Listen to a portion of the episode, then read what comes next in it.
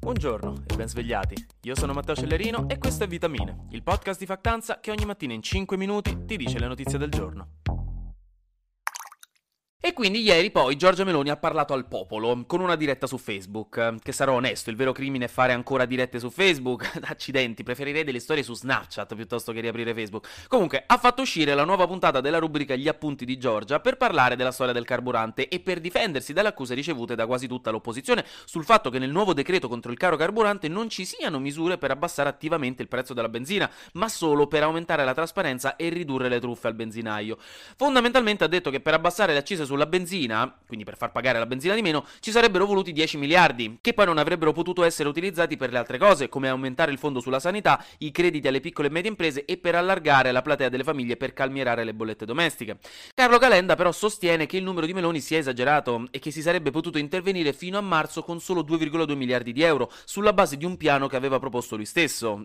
Hai visto Calenda come si dà le pacche sulle spalle da solo? Mentre anche Enrico Letta, che mi sorprende sentirlo ancora parlare, non sapevo nemmeno che il PD fosse ancora vivo, e Conte del Movimento 5 Stelle, che gli sarà venuto il magone a ricordare quando lui faceva le dirette su Facebook, no? Ai bei tempi della pandemia, quando lui era ancora importante per questo paese. Comunque, tutti hanno criticato Meloni, specialmente per aver fatto campagna elettorale anche sull'abbassamento delle accise, mentre ora non le ha toccate.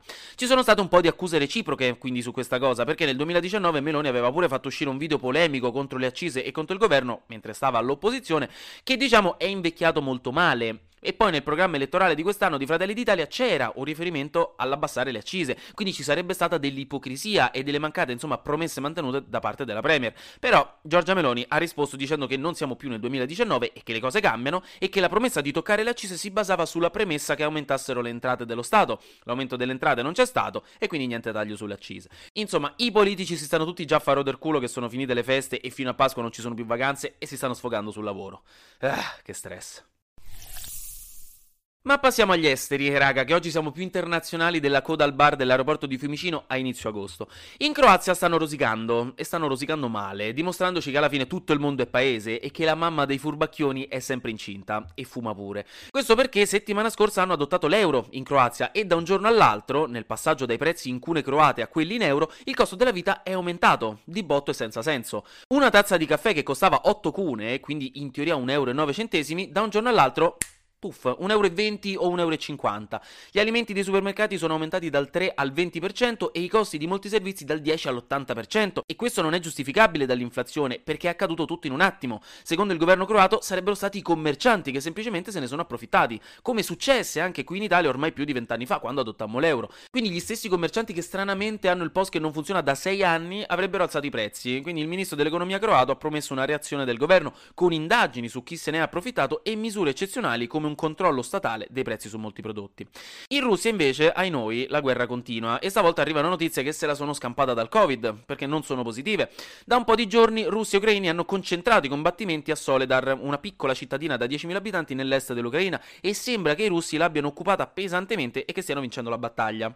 A Soledar sta combattendo nello specifico il gruppo Wagner, che è un'agenzia di mercenari affiliata alla Russia e famosa per non essere proprio un gruppo di calcetto dei parroci di Cremona. Sembra che ci siano pesanti perdite da entrambe le parti, ma che comunque la vittoria di Soledar, che sarebbe la prima per i russi da agosto, per farvi capire come stanno messi, non sarebbe molto importante da un punto di vista strategico. Sembra la vogliano più per principio che per altro.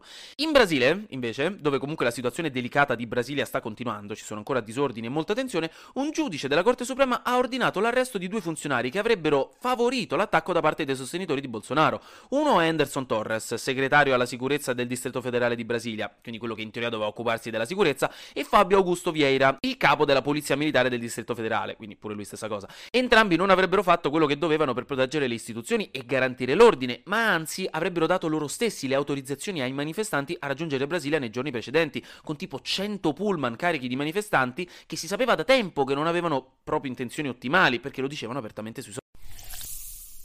Ora andiamo al volo negli Stati Uniti, dove ieri i voli aerei sono stati bloccati per 12 ore di fila a causa di un guasto del sistema generale di trasmissione digitale dei bollettini, che sono quelle cose con cui ai piloti vengono date le informazioni necessarie per decollare, quindi insomma non potevano decollare. Non si sa perché sia successo, ma fatto sta che sono stati cancellati circa 1800 voli in tutti gli Stati Uniti e 8000 altri voli hanno fatto pesanti ritardi. Qualcuno si sarà perso la recita della figlia, di sicuro. Mentre poi sta iniziando un altro possibile scandalo, visto che a novembre sono stati trovati dei documenti classificati del governo americano erano in un ufficio che aveva utilizzato Joe Biden dopo che era stato vicepresidente con Obama. Quindi i repubblicani subito si sono scatenati, visto quello che era successo qualche mese fa con Donald Trump e la sua casa in Florida a Mar-a-Lago. E ieri ne avrebbero trovati degli altri, altri documenti in un altro ufficio. Quindi ecco, saranno giorni tesi per Biden. Ha qualche spiegazione da dare, nonostante gli addetti ai lavori specifichino che la situazione non è comparabile con quella di Donald Trump, che aveva attivamente nascosto questi documenti e non voleva collaborare con l'FBI che gli è dovuta entrare in casa, mentre non appena gli avvocati di Biden avevano trovato questi